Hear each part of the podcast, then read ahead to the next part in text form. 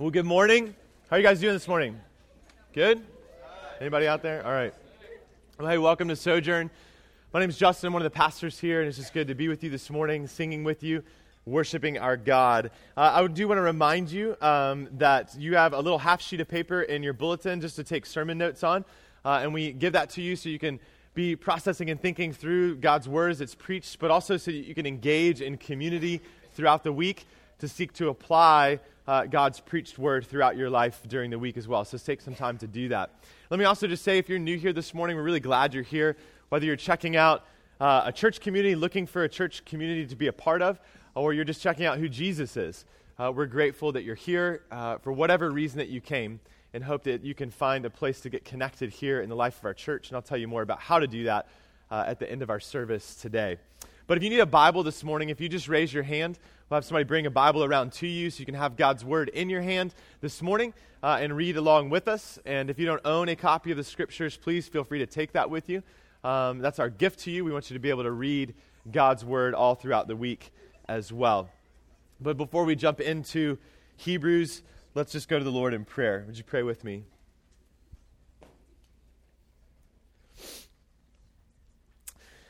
God, we come before you this morning and we praise you because of who you are.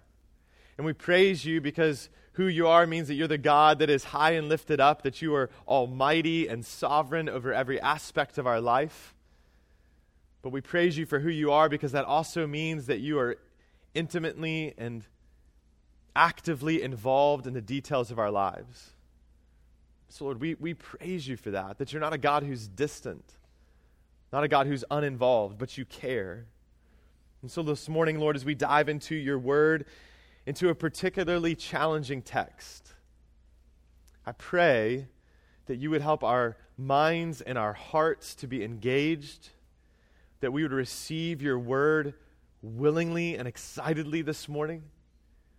And by the power of your Spirit, that you would use it not just to give us a bunch of information in our heads, but that it would trickle into our hearts and transform our lives, even as we sit here today. And Lord, I, I, I'm guessing that for some of us, as we listen to this this morning, that there'll be particular people that come to mind for us.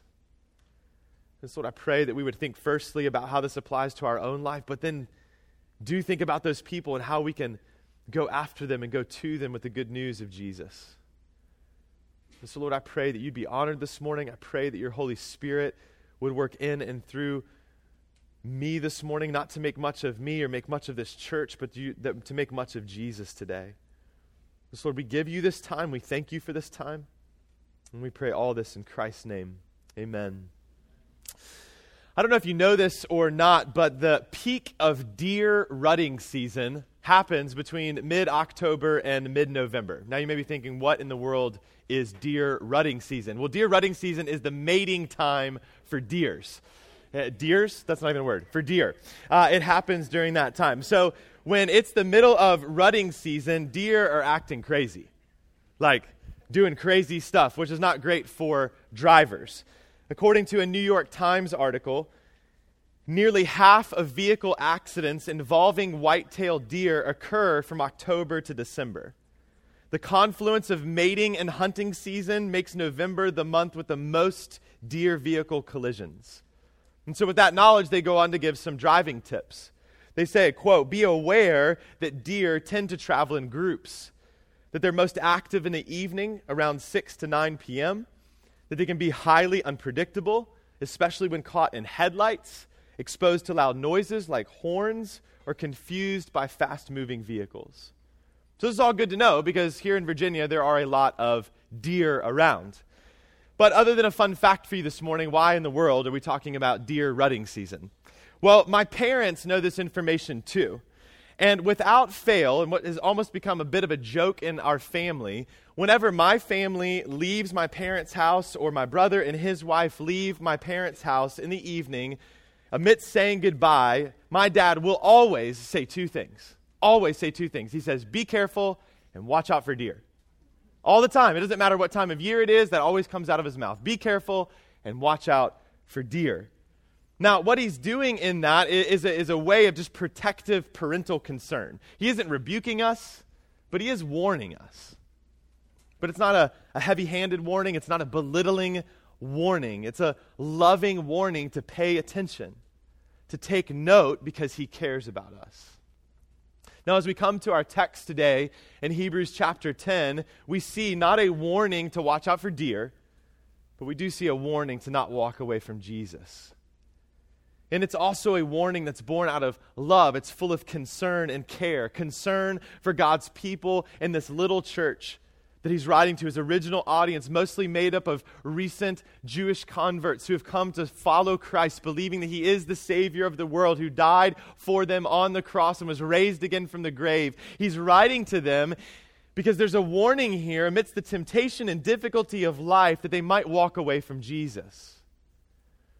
But this is a timeless warning. And so it's for us today as well. And my hope today, my hope this morning, is that we will all see and believe that judgment is real, but that Jesus is better. The judgment is real, but that Jesus is better. And I say that because, especially in the culture that we live in today, the world that we live in today, sometimes even within the church, is a culture that doesn't like the idea of judgment. It doesn't like the idea uh, of a God who has wrath towards sin. It doesn't like or believe in the reality of a hell, an eternal separation from God. It's the same culture that's often okay with giving a head nod to Jesus. Like, I see you, Jesus, but I'm going to go on and live my life the way I want to live. Kind of putting Jesus on the back burner or on the shelf, living as if Jesus isn't actually king. And so, as we walk through this fourth warning text in the book of Hebrews, I hope God will use it to help us to reflect on the immensity of His grace towards us. As much as we think about judgment, and that's what the author is going to talk about, that it would cause us to reflect on and be overwhelmed by the grace we have in Christ. And that we would love one another enough to be involved in each other's lives, to not allow drift to take place when it comes up in our lives or in the lives of those around us. So, with that, let's jump into our text this morning. We're going to be in the book of Hebrews as we have been over the last few months, and in chapter 10. We've spent the last four weeks in just a few verses, but we're going to move on starting in verse 26 and read through verse 31 this morning. This is God's word to us today. For if we go on sinning deliberately after receiving the knowledge of the truth, there no longer remains a sacrifice for sins, but a fearful expectation of judgment and a fury of fire that will consume the adversaries. Anyone who has set aside the law of Moses dies without mercy on the evidence of two or three witnesses how much worse punishment do you think will be deserved by the one who has trampled underfoot the Son of God and has profaned the blood of the covenant by which he was sanctified and has outraged the Spirit of grace? For we know him who said, Vengeance is mine, I will repay. And again, the Lord will judge his people. It is a fearful thing to fall into the hands of the living God like the other three warning passages that we've already looked at in Hebrews in chapters 2 and 3 and chapter 6. This warning is similar, it has a similar theme to it. And the author keeps kind of coming back to these thoughts over and over again, again, out of love and care and concern. But there's some additional perspective and nuance to this warning. Again, these are new Christians that he's writing to. They've, they've heard the gospel, they've accepted the gospel, believing they need Jesus. But because of pressure from culture and temptation in the world, there's a temptation for them to walk back into a time of unbelief. Not following Jesus anymore, setting him aside or disregarding him completely. And so, the main goal of this warning and all of the warnings in Hebrews is this don't fall away from the living God by believing that someone or something is better than Jesus. Don't fall away from the living God believing that something or someone is better than Jesus. Why is that the case? Because when we walk away from Jesus, we walk away from hope. But herein lies the danger for many of us. It's the thought that when we read a text like this or think of this, the idea of someone falling away from Christ, from rejecting Jesus, is that it's something that happens overtly and abruptly. Like if you're driving down 66 going 65 miles an hour and your tire blows, like explodes, and you veer off the road, swerving out of the way with your rims scraping against the pavement, sparks flying everywhere, that kind of instantaneous thing. There's no question something is going wrong in that moment for you.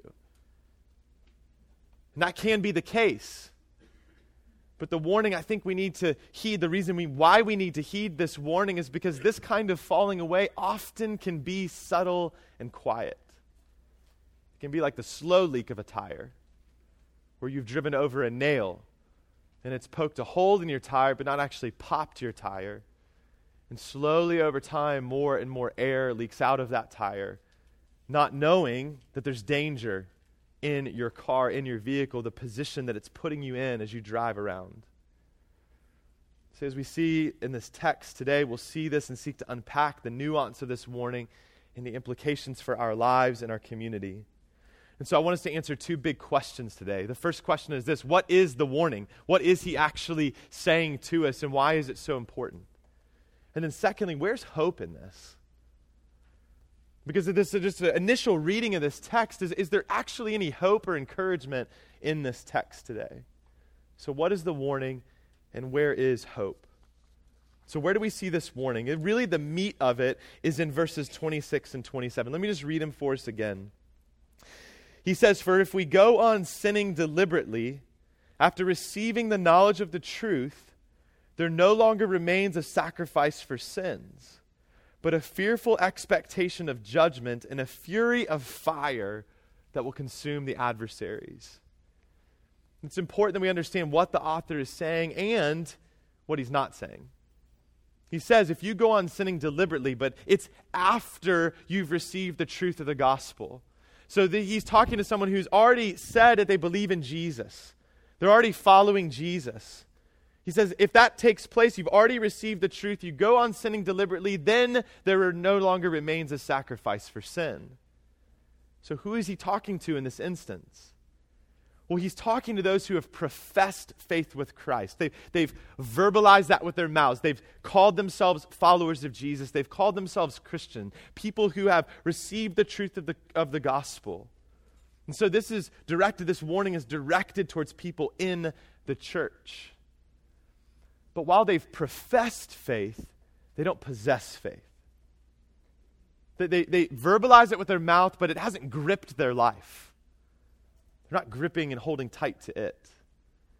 And that's seen in the fact that they go on sinning deliberately. And deliberately is a key word here. It has the idea uh, uh, of willingly, intentionally. It's a voluntary action. So, this is a picture of someone who knows that what they are doing or thinking or believing is not glorifying to God. It's against His will, it's against His good commands. It's clear to them the path and the life that God has called them to, yet they continue on a path of disobedience, willful disobedience. See, we need to understand in the midst of the Christian life that obedience matters not to earn our salvation, not to earn favor with God, but because the gospel literally changes your life. It literally changes your heart. We can't live life the same way once Christ has come into our life.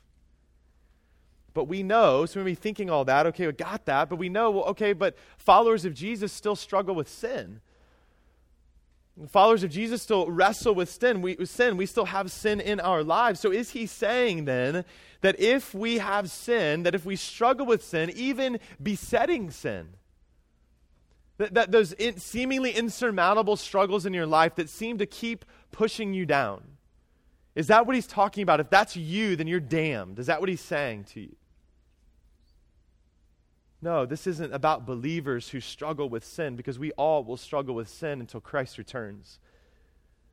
Our, our new nature wages war with our old nature. The spirit and the flesh fight against one another. Not even besetting sin is not is what he's talking about, as serious as that is. See, what the author is talking about and who the author is talking to are those who reject God's authority to tell them how to live and who flagrantly continue in their sin. So it isn't a struggle with sin, but an abandoning of Jesus, an abandoning of the gospel, a rejection not just of the tenets of Christianity, but of Christ himself. A rejection of the truth that Jesus is better than anything this world has to offer to you. Now, how do we know what it looks like to reject Christ in this way? Well, he gives us a, a, a few examples here. He says when people are doing this, when they're deliberately sinning, what it looks like is that they've trampled the Son of God. Trampled. I mean, trying to visualize this, this is an idea of, of, stepping on and stomping and stampeding over and crushing him under your foot and wiping your muddy feet on him as if he was a doormat. He says they've profaned the blood of the covenant a covenant that set them apart, that called them out of the world. They've, they've profaned it, they've desecrated it, defiled it, like taking a cigarette butt and smothering it in the face of Christ. They've outraged the Spirit of grace. The Spirit of grace who gives life. They've appalled, they've scandalized the Spirit, they've offended the source of all life by living a life contrary to what God would call them to. This kind of rejection happens in both word and in deed. It happens in our heads, our hearts, and with our hands. It's a life set on building up our own kingdom instead of God's kingdom, where we establish ourselves as the king and queen of our kingdom instead of following the king of kings. It's being conformed not to the character and conduct of Christ, but to this world. This is a picture of a person who has outwardly trusted Christ, but whose heart has not been transformed or changed. And the reason, the way that we know this, what he's starting to get at here, is that we know this by what we see in a person's life. Matthew chapter 15, verses 18 through 20, Jesus is speaking here, and he says this about us. But what comes out of the mouth proceeds from the heart and this defiles a person. For out of the heart come evil thoughts, murder, adultery, sexual immorality, theft, false witness, slander. These are what defile a person. So, this is a person who knows, who understands, who at some point has professed faith in Jesus, but who now displays an arrogant rejection of him an arrogant rejection of the Spirit, an arrogant rejection of God's word in their life. It's the epitome of self sufficiency and superiority if we walk away from Him. And simply put, this is a picture of someone who's embraced worldliness over and against grace. In fact, they've chosen to return to the world that Christ called them out of, to set them apart from. They've chosen to go back to that. But see, this is where I want us to listen up and I want us to pay attention because while all of this can be outright rejection, while someone can take a hard left turn away from Christ, most of the time it starts with a gradual drift. Drifting is a theme that's come up before in Hebrews. It's just like that slow leak of a tire, it comes about subtly. And I see this happen a lot in the life of people who've grown up in the church. They've been around Jesus things for a while. And maybe they go off to college having professed faith in Christ at an early age, and they go off to college or, or out of the house, and that slow slide away from Christ takes place. And oftentimes, what you hear in someone's life that's in that situation is lots of philosophical words and phrases, high sounding words about why they can't any longer believe in the God of the Bible or the Christ that it speaks so regularly and clearly about. Because they've learned something in a class, they've been confronted with something on campus, they've been in the world a bit more, and now they know. And so they walk away from Jesus and walk willfully into a life of sin. But see, I think what actually happens most of the time is the progression isn't a new philosophy to a rejection of Christ, to sin. I think it's the opposite of that. that it starts with sin, leading you to a new philosophy which leads to rejection. See, atheism often comes for many after being deceived by and falling badly into sin because if there's no God, then it doesn't matter how I live. And so I need something to appease my conscience. I slept with my boyfriend last night. I drank too much at the party the other day. My girlfriend and I are deciding that we should live together now that we should engage in these kinds of things, that I, I, I, want to hold on to everything in my life and just spend on myself, whatever it happens to be. And that, and that happens, and there's this conflict that happens within you. So if I can just reject God, then I can go on living the way I want to live. It appeases our conscience. And sin often is the outflow of a rejection of Jesus. But it doesn't just happen in college, it happens at any point in our lives. If we drift away from Jesus, we do so often because of sin, and we end up in sin. But it all comes from a heart that has not been truly transformed by the radical grace of the gospel. Again, the people that the author is talking to are people that have professed faith in Christ, but don't actually possess faith. In another place in the book of Matthew, Jesus says that a tree is known by its fruit. A tree is known by its fruit.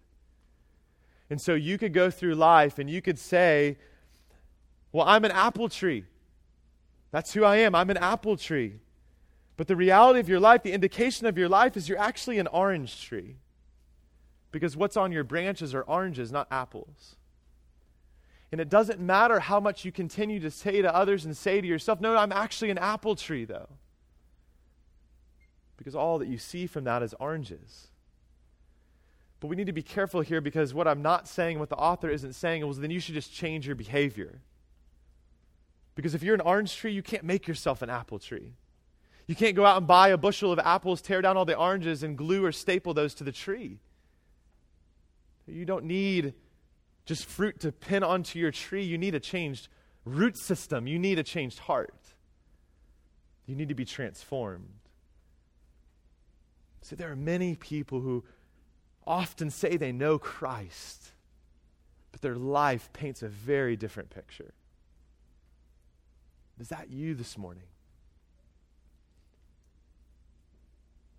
some of you may be on a path to apostasy right now, to walking away from Jesus right now, and you don't even realize it yet. And again, this is why community is so important, and we talked about over the last few weeks because being together with God's people, gathering regularly on Sunday mornings to worship together, to hear God's word preached and taught, to be in community all throughout the week is critical for our life because it helps us to stay the course of continuing to follow Jesus. To walking faithfully with Him, to not being drawn off the path of righteousness and the path of life to the way of the world. It's a gift from God that He has gifted these people to you. And so when we start to reject God's people, that should be an indication in our heart that what we're actually doing is rejecting God, having contempt for Him and His ways. See, there's a temptation for all of us to claim Jesus when it's convenient, but reject Him and His kingdom when it isn't. here's a key point for us in this. The deliberate sinning that the author is speaking of isn't about the action itself, but the indication of the heart that it comes from. It's not just about the outward action, about the internal reality. A heart that is set on self and a false kingdom, not God and his perfect kingdom. A heart that says that I'm the Lord of my life. A heart that says, I don't need Jesus anymore. I, am good on my own. That's really the core of what sin is. It's not that outward action. It's not just what happens out, out, uh, out here or externally, but what's going on in our hearts. And when that happens, the author says very bluntly to us when we walk away from Christ, there no longer remains a sacrifice for sin because it's Jesus alone who saves you from your sin. But it isn't simply that there no longer remains a sacrifice for sin, but a fearful expectation of judgment and fury of fire that will consume the adversaries. And that's intense language. And there's a key word in here, the word for. That's how he starts off this text for. And he's looking back to what he just said. He said we should encourage one another. And he called us to encourage one another every day as we see the day drawing near. The day that he's talking about is the day of judgment. When every single person will stand before the judgment seat of Christ and be judged on the life that you and I have lived. And if we reject Christ, then when we stand before holy God and we don't have the righteous cover of Christ, then we will stand condemned. Brothers and sisters, we need to understand that there are real consequences for rejecting Jesus. This text teaches us that there is a real judgment, there is a real hell, a place of eternal separation from God, a fury of fire. And again, much of culture, both inside and outside of the church, doesn't like the idea of righteous wrath or a real hell. They believe, and maybe this is you this morning, that the idea of, of God's wrath and God's love are mutually exclusive ideas. That if you believe in a God of wrath, that you can't also have a God of love. But those aren't mutually exclusive ideas. They're not opposed to one another. They actually go together. J.I. Packer, in his fantastic book, Knowing God, I'd recommend any of you to read it. Whether you've known Christ for a long time or are just getting to know who God is, it's a great book. He says this about God's wrath God's wrath in the Bible is never the capricious, self indulgent, irritable, morally ignoble thing that human anger so often is. It is instead a right and necessary reaction to objective moral evil. God is only angry where anger is called for. See, we, when we read the Bible, we see the picture of who God is. God's concerned for his honor. God, God cares zealously about his glory. He's the only one that can. For him to be self focused is the right thing to do because all of creation should be giving glory to God. He is the epitome of holiness and perfection. And so God is jealous for his glory, and we should be too. And so he wouldn't be any of those things. He wouldn't be loving. He wouldn't be just. He wouldn't be good if he didn't care about or deal with sin and the evil that comes from it. But at the very same time, if that were the case, he wouldn't be worthy of our worship either. But see, our God has and will deal with all sin and evil. All of it. It'll either be in the cross of Christ, as Jesus takes on the sin of the world, or at the judgment to come. He says, Vengeance is mine, I will repay. The Lord will judge his people. So I want you to listen here. Nothing that has been done by you and nothing that has been done to you will go undealt with. Nothing that has been done by you or to you will go undealt with. If you were raped as a kid or a student in college, God will deal with that. If you have experienced abuse in any way, shape, or form, physically, emotionally, sexually, God will deal with that. If you've experienced slander, someone speaking ill of you or lying about you or ruining your reputation, God will deal with that. If you've fallen into sexual immorality, if you are living a life of selfishness, God will deal with that. And this is why this is so serious. Because if it's not dealt with in Christ, if we reject Christ, then our sin is not taken on his back, but it'll be borne on your back for all of eternity. It is a fearful thing to fall into the hands of the living God. The God, though, who longs for you to come to repentance, who is patient and long suffering, not wishing anyone to perish, A God who has provided a way for your sin to be paid for, for you to be forgiven, for you to be made new, no matter what it is that you have done. And he does that through his perfect Son and his perfect sacrifice for sin. And sojourn, an eternal punishment. Can we even try and fathom that? That is mind boggling and heartbreaking. An eternal punishment. If you think about the worst pain in your life, the worst moments of loneliness in your life, it's that to the nth degree forever. When you reject the idea of a righteous wrath or hell, what you're really rejecting in that moment is God Himself. Because the reality is, you don't like the idea that there's someone who is sovereignly over you.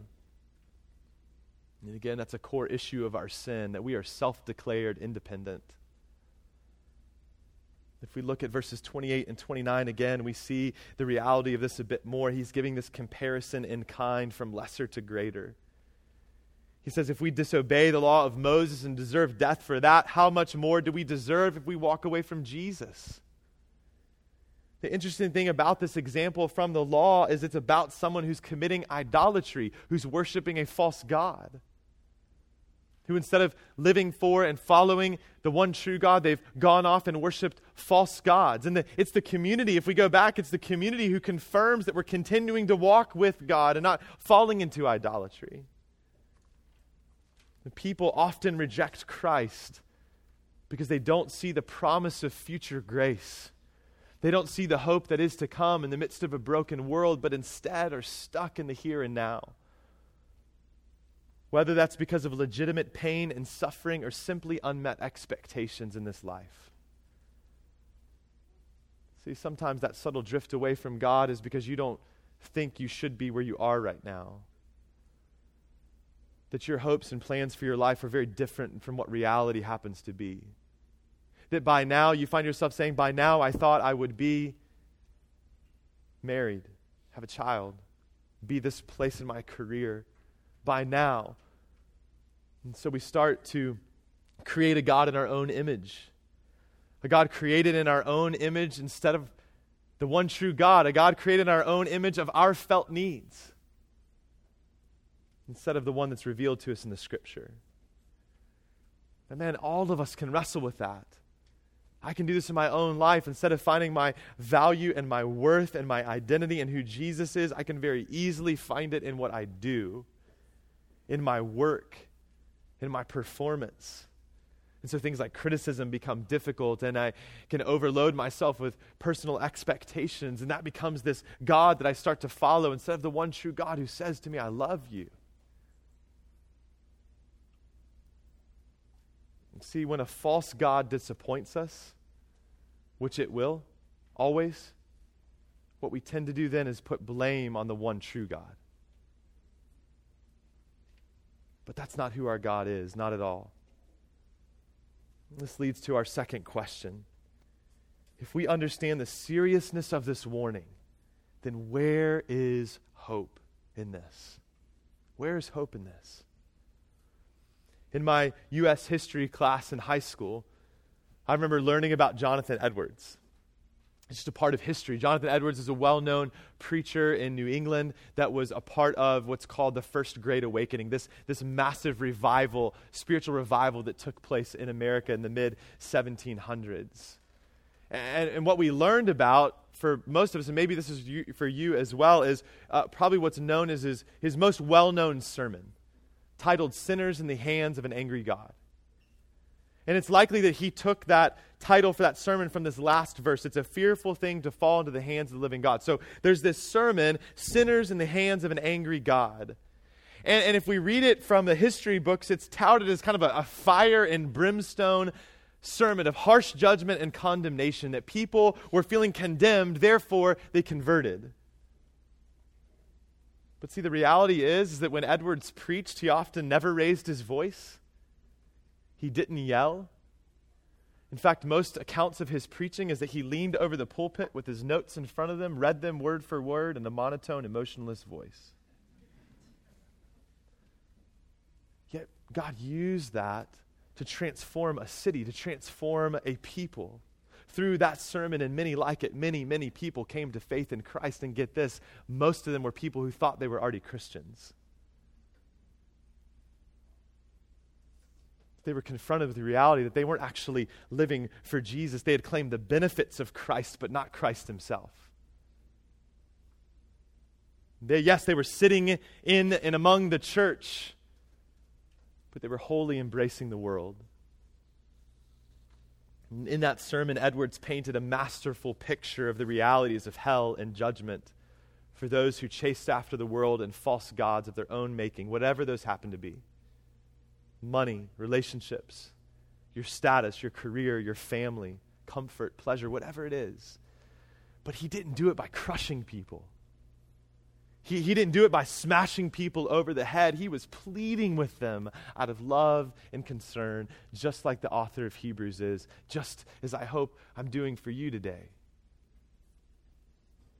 Do not harden your hearts, but turn in faith, in real faith, to the real Jesus. Where is hope? It's found in Christ, in who he is, and all that he's done for you. See, we have to remember that this warning is coming to this original audience. This warning is coming to you now, before it's too late. It's a gift to us. See, we've already seen a picture of a gracious and patient high priest. That's what all of Hebrews is about. And so this warning has to be seen in light of that hope. Standing in the presence of God apart from the righteousness of Christ should be a scary thing for us but Christ has made a way. He went to a cross and he exchanged something with you. He took on your sin and he gave you his perfect record of righteousness so that when you stand before the judgment seat of God, God looks at Christ's perfect record and allows you to be in relationship with him. It's a picture of radical love and scandalous grace.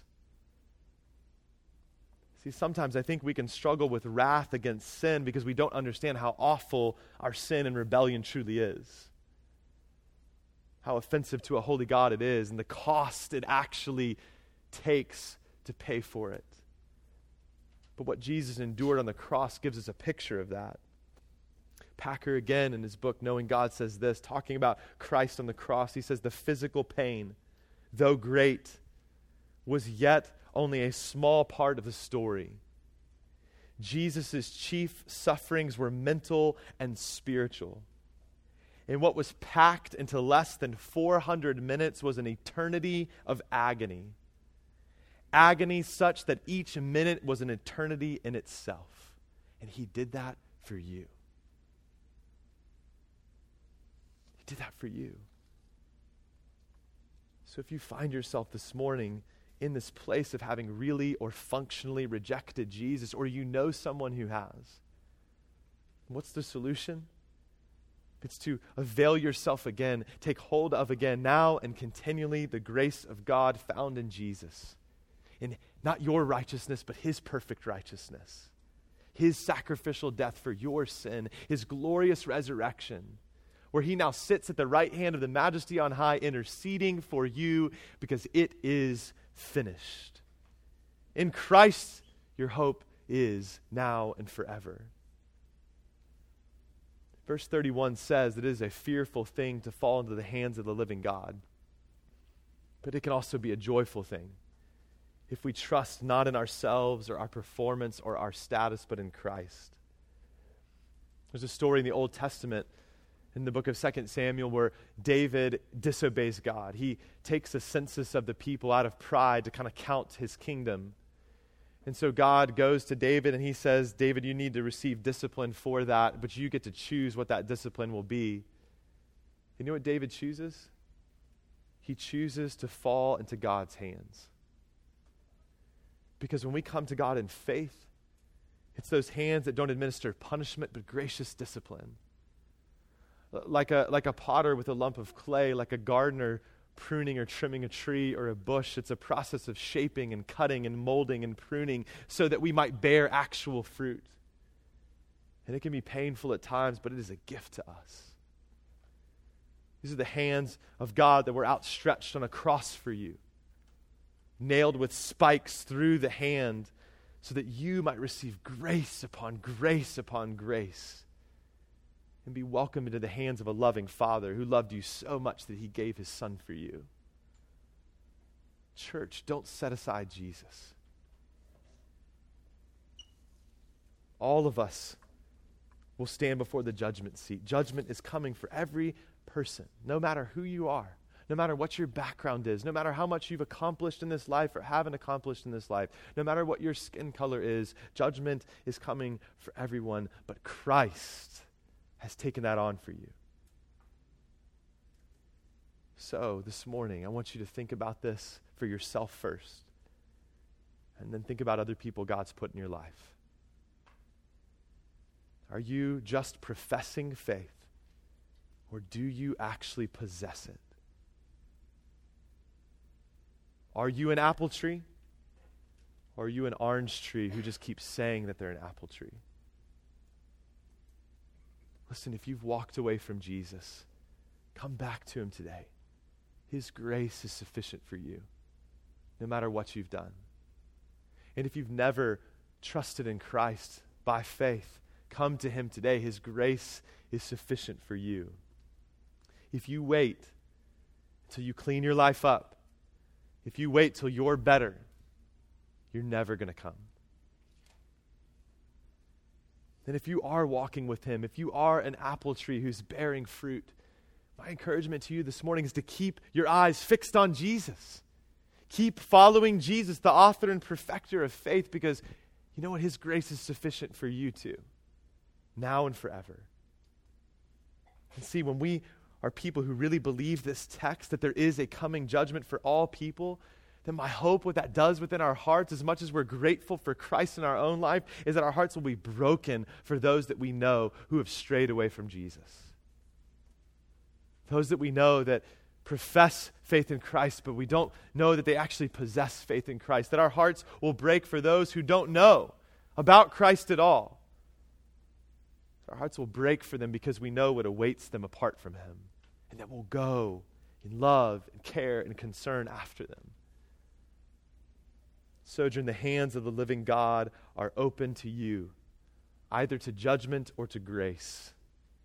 So choose the gift of grace today and every day until Jesus returns or calls you home. As we come forward this morning to take communion, I want to encourage you to do something I want to encourage you to just maybe hang out in your seat for a bit. The band's going to come back up on stage and get set back up and play some music. I just encourage you to, to take some time to think and pray and come before God in honesty, confessing your sin, and then running to Jesus. Running to Jesus. His arms open wide for you. This is not some rote ritual that we do week after week. It is a means of grace to you. It's a gift from God to you to help you keep moving forward in and towards Christ. And so when you come to eat the bread, hear the words spoken over you this morning. Christ's body was broken for you. And when you drink the cup, hear the words spoken over you this morning. Christ's blood was shed for you. Apart from Jesus, there is no sacrifice for sin. And then let's celebrate the grace of God together by responding with singing and praising the God who has made a way for you and I to no longer be sinners, but saints. No longer orphans, but adopted children into his family. No longer dead, but alive forever. And if you're not a follower of Christ, we would just ask you not to come forward this morning because this is a declaration of how desperate we are for Jesus. And so, my hope is this morning that what you've been confronted with is the reality that God extends that grace to you. So, if you don't yet know Christ, I just ask you to hang out in your seat, but talk to God about that. Start a relationship with Jesus today by saying, Jesus, I need you. I don't even know exactly what that means, but I know that I can't do this on my own. I needed you to die for my sin. Confess that to God and let somebody around you know. And then next week, you could come forward and take communion with us. Those of you that will come forward, you can come to the tables in the front or the tables in the back. And remember, hear those words spoken over you today. Let's pray.